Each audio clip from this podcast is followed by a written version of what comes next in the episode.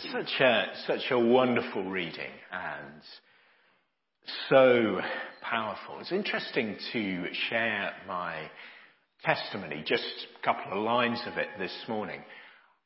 One of the things that I did when I first came to faith many, many years ago is read a number of Christian books that were essentially biographies of Christians, how they lived, how God had worked with them. And one of the biographies that I read was of a young Russian soldier, Vanya. Did anybody ever read that book? The author was Myrna Grant. Okay, my wife has read that. I didn't, I didn't realize that. So it's interesting. We'll have something to talk about in the car on the way home. Anybody else read Vanya by Myrna Grant? Okay, one person. That's fantastic. It's a wonderful book. And in it, there's a Russian soldier who is persecuted for his faith. And God works wonderful miracles in and through him. But there is an incident in the book where he is really down, really depressed. He thinks he's alone. He is on a run with other soldiers from his unit and someone sort of nudges alongside him and says the old orthodox greeting, he is risen. And initially, Vanya thinks, well, I've misheard. He, he, said something like, will it blizzard? But no, he comes alongside and he says, he is risen. And Vanya sends back the response, He's risen indeed, hallelujah. And there is that sense of joy and peace and presence and the reality of the resurrection that breaks into his life at a really difficult time. The resurrection of Jesus makes all the difference. It makes all the difference to us. It makes the difference to us when we are in difficulty and we're struggling. It made all the difference to these disciples here in John 20. May it make a difference for us today as we look at this together. We're really going to think about two things. Think about the journey that the disciples made when they were in the upper room, a journey from fear through faith to joy and peace in believing. And we're also going to think about the commission that Jesus gave them. We're looking at verses 19 to 23, so just a few verses from our reading. And even then, there's so much here that we can't look at all of it. But we're going to focus on Jesus' commission. As the Father has sent me, I am sending you. So the journey from fear to joy and peace, and then the commissioning. Say journey but at the beginning of this, they are in the room and the doors are locked. And it's quite claustrophobic. We imagine this room and the disciples are there and they're behind this big heavy door and they've locked the door. Why have they locked it? Well, it's for fear of the Jewish leaders. And in many ways, they're quite right to feel afraid. Jesus has been crucified, their leader, their Lord. And it was common in those days if there was some sort of a rebel leader and he was taken, then the rest of the group would soon follow on. They were in danger too. And so they've got very real fears, and so they protect themselves behind the locked door. In some ways, it's very reasonable, but it still strikes a jarring note in John's great resurrection chapter. We can understand it though, because we often feel afraid as well as disciples of Jesus. There are many things that can make us feel afraid. There are many things just in terms of our lives as we navigate through them. It may be that you're afraid as you think about cost of living and all the challenges that there are. Maybe that you're afraid about the threat of redundancy. It may be that you're afraid in terms of your family, maybe for your health. And then also we have fears that are very specific to being disciples of Jesus. Fears of what may happen when I speak up for Jesus in family, amongst friends, in the place of work. Fears as I, I seek to live for Jesus in a world that can be hostile. It's so easy to be afraid. And those fears are legitimate. Those fears are real. It's no good saying, well, you know, don't be afraid. It doesn't really matter. It's not going to hurt you. It's not going to be a problem. Matt said it when he was speaking before. On our journeys through life, we all have things that make us feel sad, that weigh us down, things that crash in, things sometimes that are, are very unexpected, that are difficult for us. What happens when we're afraid? What happens when we are really scared? Maybe of something that we think is around the corner. We hide behind the locked door. We're a little bit like hedgehogs. We roll into a ball and we protect ourselves, you know, the, the spine's sticking out. And so we're, we're afraid and we look after number one and we don't engage in expansive mission that makes us vulnerable in the power of the Spirit. We retreat as these disciples retreated behind the locked door. But then Jesus comes. And Jesus comes in his risen power, in his resurrection body. He comes to these disciples and it's his risen presence that makes all the difference. He comes and he stands among them and he says, peace be with you. And he shows them his hands and his side. It's really me. It's really your Lord. I am risen from the dead. And that greeting, peace be with you, is significant. It comes twice in this reading. And when Jesus says something twice, we really need to sit up and take notice. The word peace in the Greek is eirene, but standing behind this and the greeting that Jesus would have used is shalom, the traditional Hebrew greeting. And it means far more than just our English word peace. There is a sense of wholeness, a sense of rightness, a sense of peace with God, peace with one another, and peace within. Jesus conveys his peace.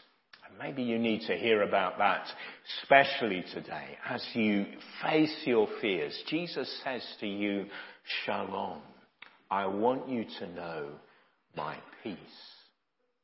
And the wonderful thing about shalom is that it's a peace that can exist quite apart from the outward circumstances. It may be that everything is going wrong. It may be that there are all sorts of struggles in family, in work, in community, and wherever it may be. Struggles even in terms of your health. And Jesus comes and he says, even in the midst of this, even in the midst of the storm, you can know my peace.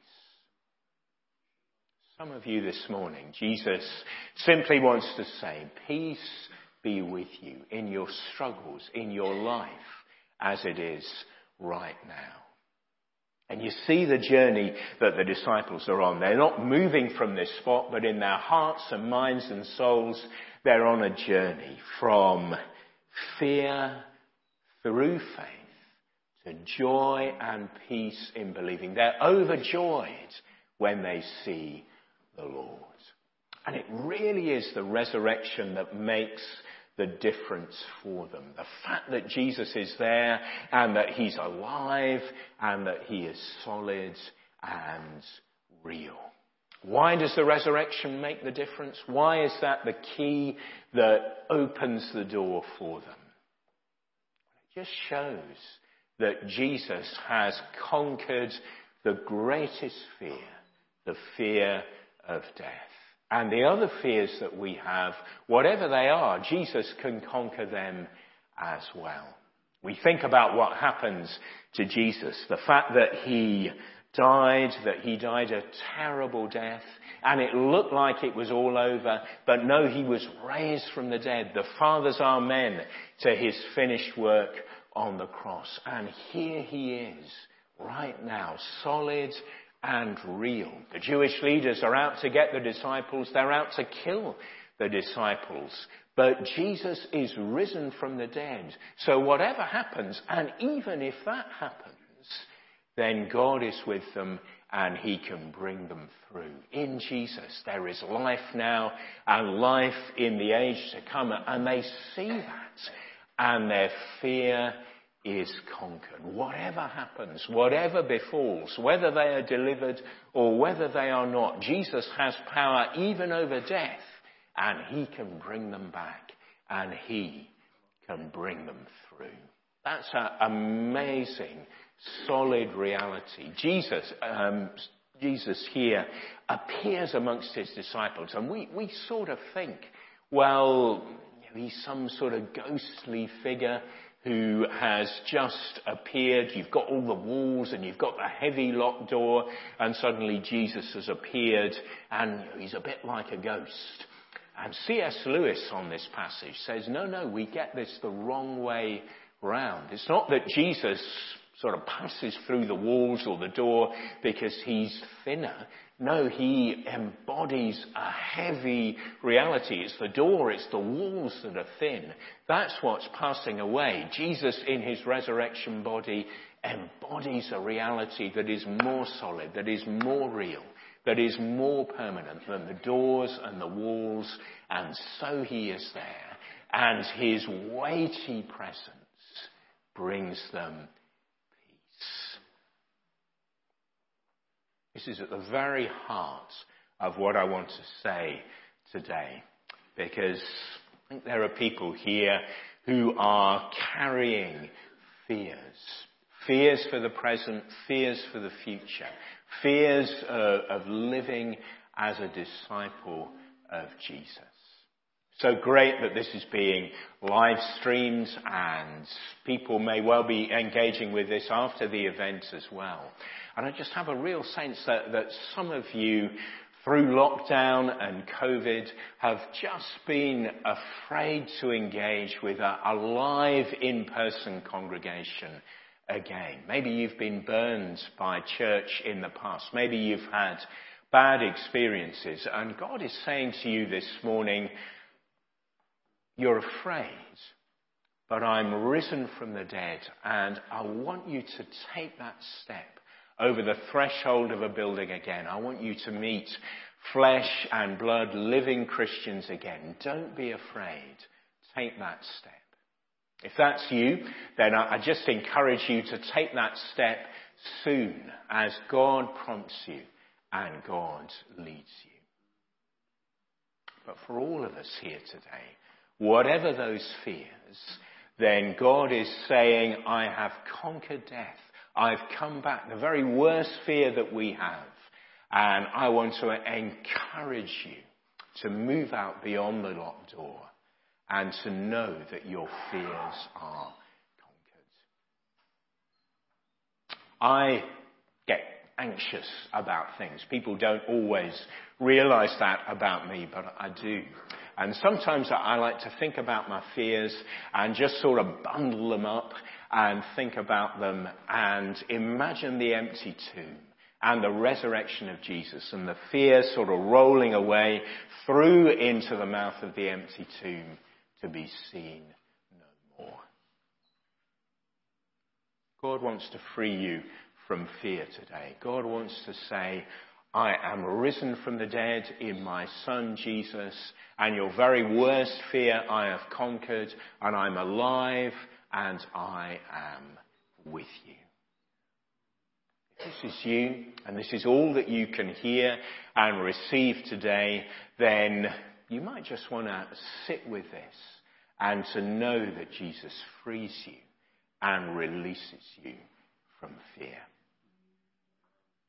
But for those who can handle it, there is another movement to come. And it's Jesus' amazing commissioning. So you have fear, and then there's faith, and then there's joy and peace.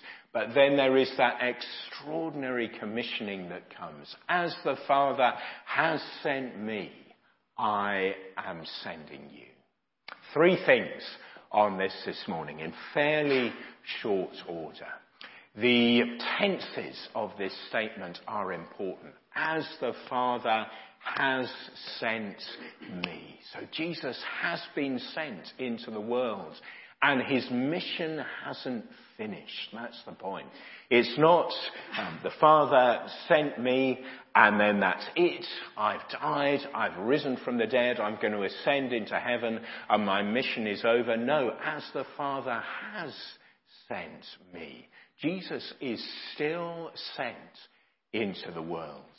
We might think of his mission as a two-stage thing. Jesus came, Son of Man and Son of God, and he lived and he taught and he died and he rose again, and that's the wonderful gospel, and that's the first phase of his mission.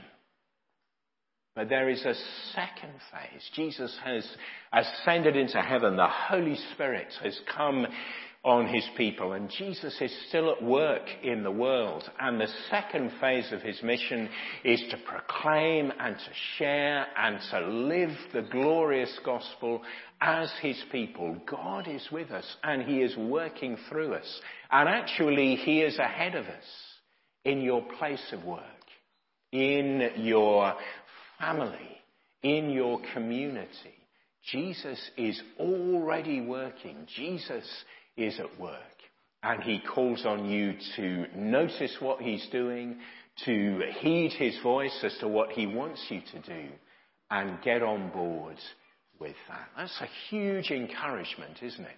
Jesus frees us from fear and he sends us out to join with him in his work in the world. What is it that God is calling you to do? What is it that God is calling you to do this week? As you engage with Him in His mission. That's the first thing in terms of the sending. There is a second thing as well though. As the Father has sent me, I am sending you. Well, how did Jesus, how was Jesus sent? How did the Father send him? What was Jesus' mission? Well, Jesus accomplished his great victory, not at the point of a sword, but as the points of the nails were driven into his hands and his feet. He was the wounded healer on the cross. And now he's there and he shows them his hands and his side and he says, as the Father has sent me, I am sending you. This is a harder thing. And it's something that we need to understand and appreciate. That God sends us out in the same way that He sent Jesus out. As Jesus was persecuted, so we might be persecuted too. He sends us out not to play power games, not to impose ourselves on people, not to manipulate or stereotype, but He sends us out with the love of God to be vulnerable to our friends, to our family, to our neighbours, to our colleagues. And there will be trouble. That phrase, wounded healer, is a, a phrase from a, a, wonderful Dutch Christian who's now left us, Henri Nouwen. And he wrote about this book and how, and how our wounds, like with Jesus, can be the source of healing for others. Experiences that we've been through, the pain, the suffering, the grief sometimes, as we make ourselves vulnerable with others, so we can be a source of healing and grace for others. Perhaps this resonates with you. Perhaps you know that you're going into a difficult situation and you're making yourself vulnerable. God says to you, well done. This is my way, my wish, my mission done in my way. A wounded healer for God. How are we going to do this? This is the third and final thing, the Holy Spirit, the power of the Holy Spirit. Jesus breathes on them and says, receive the Holy Spirit, a sort of enacted parable of what is going to happen at Pentecost as the wind comes, as the fire falls, and as the disciples are equipped, filled, empowered for mission. Jesus is at work in the world and he calls on us to join with him and that is tough sometimes. He calls us to be wounded healers, to be vulnerable and for our wounds to be a source of healing for others and that is incredibly tough a lot of the time. But we are never alone because Jesus, His breath, His wind, the power of the Holy Spirit is with us and leads us forwards.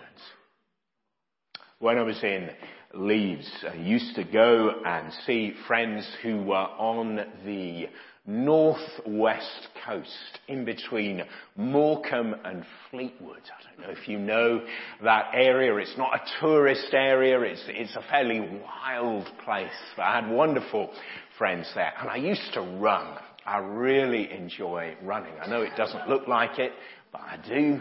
And I used to run along the sands. And it's incredibly wild and flat. You need to be careful because um, some of the sands uh, you can sink, but I've worked out where you could run and where you couldn't. And I used to run along this place that was just flat and open. And there was incredible winds that sometimes came in off the sea. This is the point. And running into the wind, it's incredibly difficult. It's flat, so it should be okay, but it's a bit sandy, which makes it hard. And when the wind is just blowing down the, the beach, down these muddy sands, it can be incredibly difficult and you're running and you're just getting blown back and blown back and you feel you're making no headway and then you get to the point where you turn round and you come back and the wind is at your back and you're running, you're still moving, there's still effort, there's still a little bit of struggle, but you feel like an Olympic runner. You feel like you're setting a record here because the wind is coming in, the gale is blowing and you're just being driven along and you're setting new records. You look at your watch, are you really going this fast? Yes, you are because the wind is at your back. If you're running into the wind, if you are doing it in your own strength, your own power, then it's a battle and a struggle. But if you have the wind at your back, if you are filled with the Spirit of God, if the Spirit of God is driving you on, leading you on, then we are still engaged. We are still running. God still calls us to put the effort in, but He comes and He strengthens us and He leads us and He drives us forward. Wounded healers, is it possible? Yes.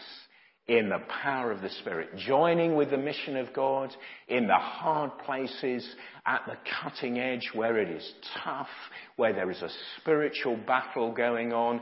Is it possible, really? Yes, because the Spirit of God, the wind, the breath of God, the power of Jesus is with us. Freedom from fear when what we're facing is so difficult. Is that possible? In our own strength? No. In the strength of God, with the breath of Jesus breathed upon us, driving us forward, leading us on, then it is gloriously and wonderfully possible because in the strength of God, all things are possible the risen Lord Jesus makes the difference. One further thing. I wonder if some of you are sitting here thinking, well, this is all very well. It's all very well for these disciples in verses 19 to 23 because they saw Jesus. Jesus was there and he stood amongst them and he embodied this new reality. He was solid, he was real, they could touch, they could hear. Thomas later on puts his fingers into the marks in the um, wounds and puts his hands into his side. It's solid. They could, they could touch. Jesus was there with them, and we don't have that this morning. It's okay for these disciples. They can be released with fear. They can be empowered. They see him beyond a shadow of a doubt. Jesus is alive. We don't see Jesus in the same way. You may sense his presence as I do right now. You may sense him sitting there at home, but we, we don't see him. We can't touch him in the same way. But listen to this as a final thing. The very last verses of the reading that we had. Thomas is there, and Thomas is basically saying, you know, unless, unless I see, unless I can touch, unless I can do this, I won't believe. And Jesus comes in his grace and mercy, and Thomas says the great confession, my Lord and my God. And we think, wow, so envious of Thomas, so envious of these disciples. If only I, we could have been there. But then, Jesus says this. Verse 29. Because you have seen me, you have believed. Blessed are those who have not seen and yet have believed. Later on, the apostle says, these things are written that you may believe and by believing have life in his name. Life now and life in the age to come. But verse 29, one of those amazing verses, they don't come up so often, but they do come up every now and again. Jesus speaks not through, not to the disciples who were there first and foremost, and then the word comes to us uh, sort of second hand. No, he speaks over the heads of the disciples and he says, disciples, this isn't for you. Apostles, this isn't for you. This is for those who will come after. This is for those like us here today. You're not going to see in the same way, but if you can have faith, if you can believe that these things are true, then you are doubly blessed. More blessed even than the apostles who were there. They believed because they saw without seeing if we have faith, if we put our trust in Jesus, if we lean into Him and know that freedom from fear, then there is a double blessing for those of us who do not see. Do you want that blessing this morning? Do you want that freedom from fear? Do you want to be released into mission and ministry in the power of the Spirit? Jesus says, this is for you. If you will reach out again today and believe. Let's be quiet together for a moment.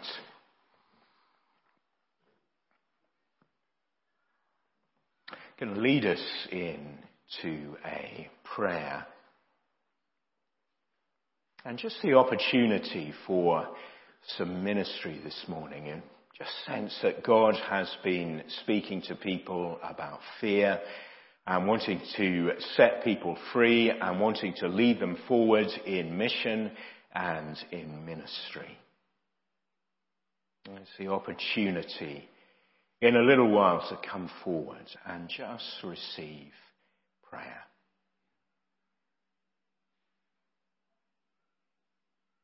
And just ask uh, the bands uh, to come back get ready, that would be great.